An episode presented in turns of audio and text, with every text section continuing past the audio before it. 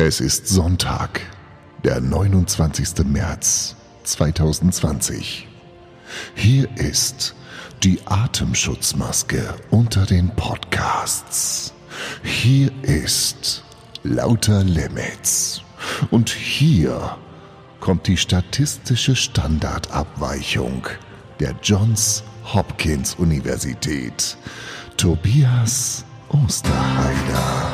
Hallo, Halli, Halli, hallo, Halli, Halli, hallo. Ja, servus, der Andreas und ich, wir begrüßen's euch recht herzlich zum Lauter Limits Podcast äh, am heutigen Sonntag. Ich kann das mit den Dialekten, ne? ja, mal, mir freue sich. So, gebenedete Grüße, herzlich willkommen zur neuen Folge von Lauter Limits und die heutige Folge hat den Titel Aufnahmezustand. Hm. Und wenn man sich so die Autobahn, die Geschäfte und die Frisur von Boris Johnson anguckt, dann könnte man unter Umständen den subtilen Eindruck bekommen, dass sich die Dinge verändert haben. Viele Menschen arbeiten mittlerweile nicht mehr ähm, im Büro, sondern von zu Hause aus dem Homeoffice heraus. Wobei man ehrlicherweise sagen muss, dass die Produktivität doch erheblich sinkt, wenn man nebenbei, also neben der Arbeit im Homeoffice, noch ein paar Kinder bespaßen muss. Im Zweifel sogar die eigenen.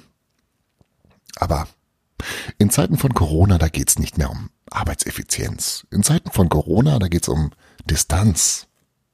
Distanz zu Mitmenschen.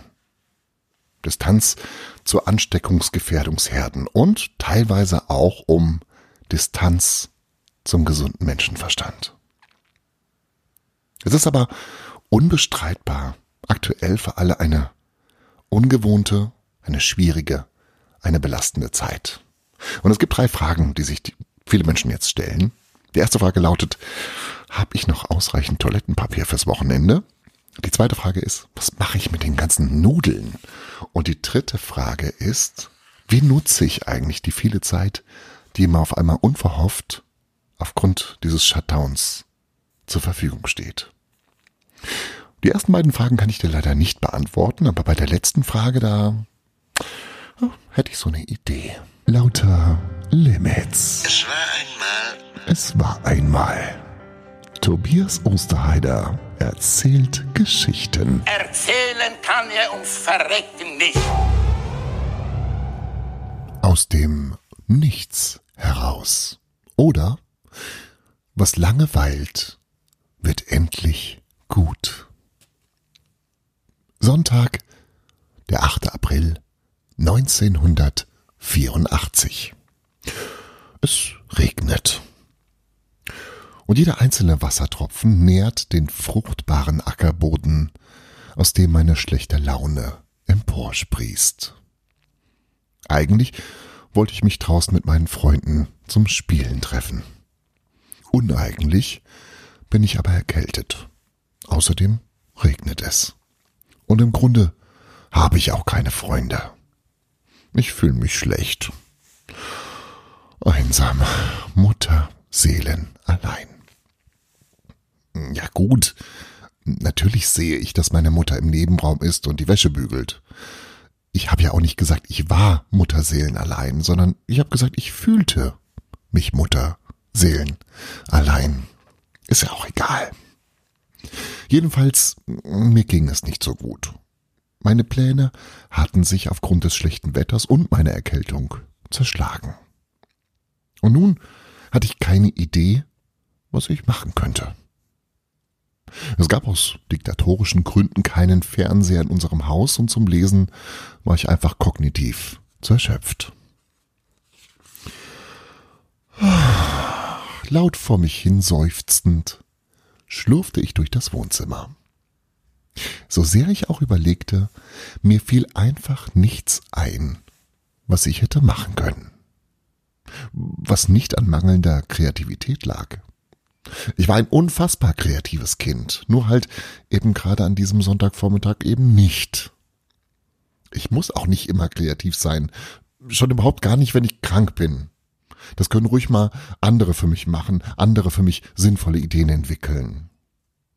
Mama, Was kann ich denn mal machen?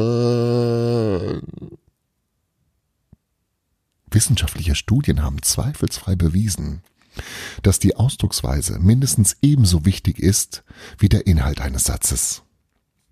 Durch die langgezogene letzte Silbe in dem Hilfsverb machen verdeutlichte ich auf nahezu unmissverständliche Weise meinen seelischen Ausnahmezustand. Was kann ich denn mal machen?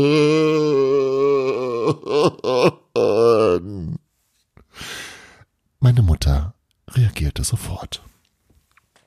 Spiel doch ein bisschen Playmobil, lautete ihr erster Versuch, die sich anbahnende Katastrophe zu verhindern.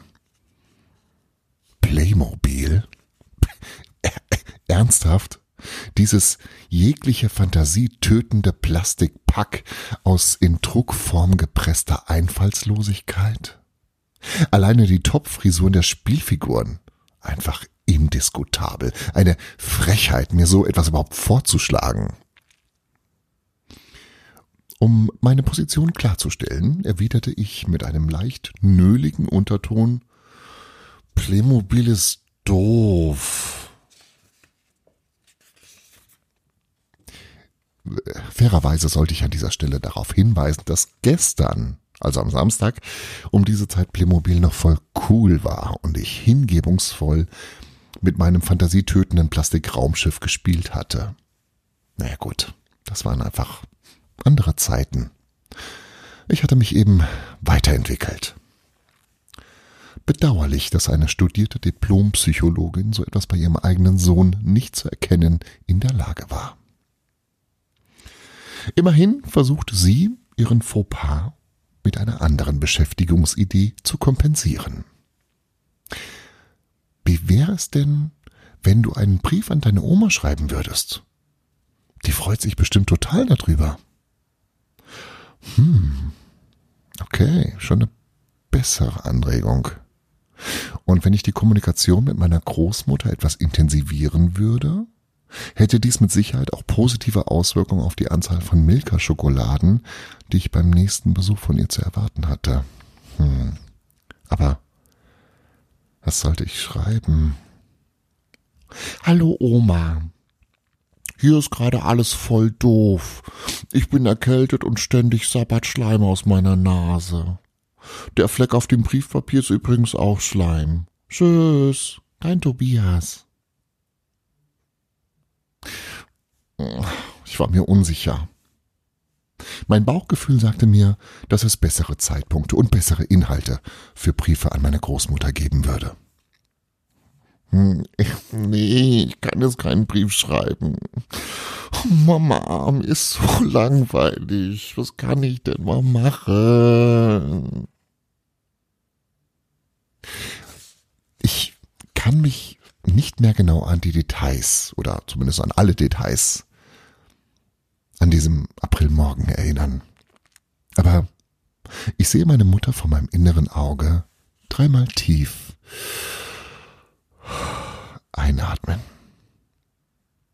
Sie legt das Bügeleisen zur Seite, vermutlich um sich davor zu bewahren, mir im Affekt so lange mit der glühend heißen Seite des Textilklettungsapparates auf den Kopf zu hauen, bis ich keine Frage mehr stellen kann, setzt sich auf einen Stuhl und zieht mich zu sich.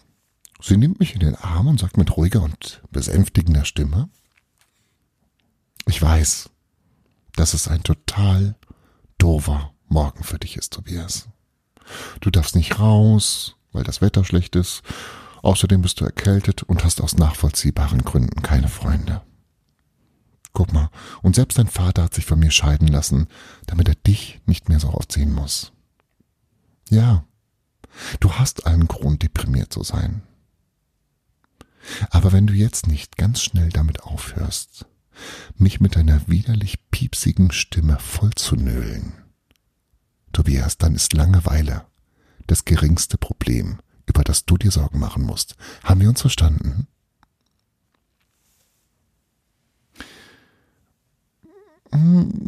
Für, für Außenstehende mag sich diese Interaktion, die sich genauso abgespielt hat, etwas harsch anfühlen.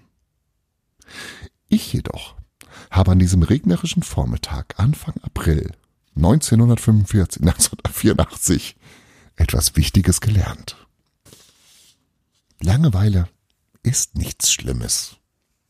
Es ist kein Zustand, vor dem man sich fürchten oder dem man entfliehen muss. Langeweile ist der Acker, auf dem die Ideen sprießen können. Wenn man die Geduld und die Muße hat, Langeweile auszuhalten. Und in diesem Sinne wünsche ich dir jetzt noch einen angenehmen, langweiligen Tag. Lauter, lauter Limits. Vergiss